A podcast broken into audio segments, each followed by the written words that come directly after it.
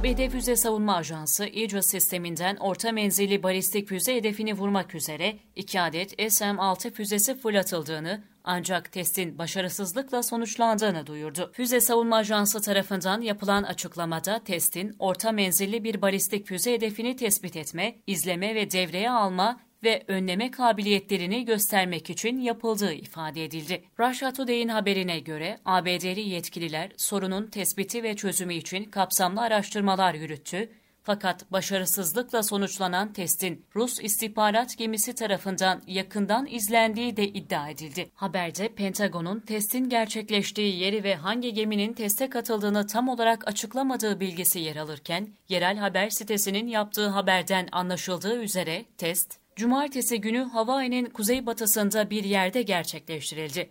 Öte yandan bu haftanın başlarında çok sayıda kaynakta yer alan haberlerde ABD karasularının hemen dışında Hawaii açıklarında bir Rus gözetleme gemisinin görüldüğü bilgisi dikkat çekti. ABD Pasifik Filosu Sözcüsü Yüzbaşı John Gay yaptığı açıklamada, ABD Pasifik Filosu, Hawaii civarında uluslararası sularda faaliyet gösteren Rus gemisinin farkındadır ve burada bulunduğu süre boyunca onu izlemeye devam edecektir dedi. Rus Savunma Bakanlığı ise söz konusu iddialara ilişkin bir açıklama yapmadı.